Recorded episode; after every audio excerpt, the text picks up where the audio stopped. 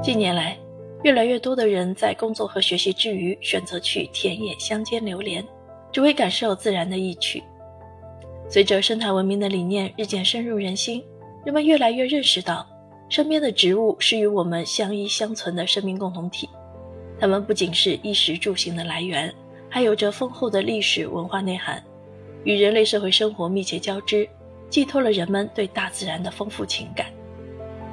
古典植物园。传统文化中的《草木之美》一书，通过发掘金石子集中植物的身影，探寻草木背后的文化意蕴，将植物在国人精神世界里的特殊意义向读者娓娓道来。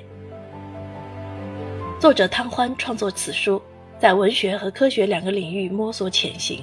在古代和现代之间架起了一座桥梁，让读者既赏文学、历史、艺术之美，又识植物世界之纷繁多样。该书分为春夏秋冬四集，一书读完，轮回了四季，游历了千年。本书广采博收诗学、本草学、民俗学、社会学等领域的知识，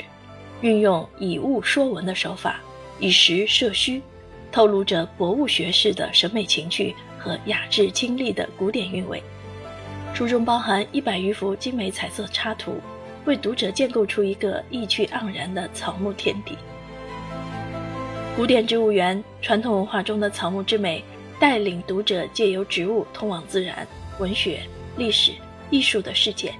激发读者对自然、知识、生活和传统文化的热爱。在快节奏的现代生活中，这本书让读者在植物丰富多彩的世界中，感受着文学语言的纯粹。以及诗意栖居的天人合一境界。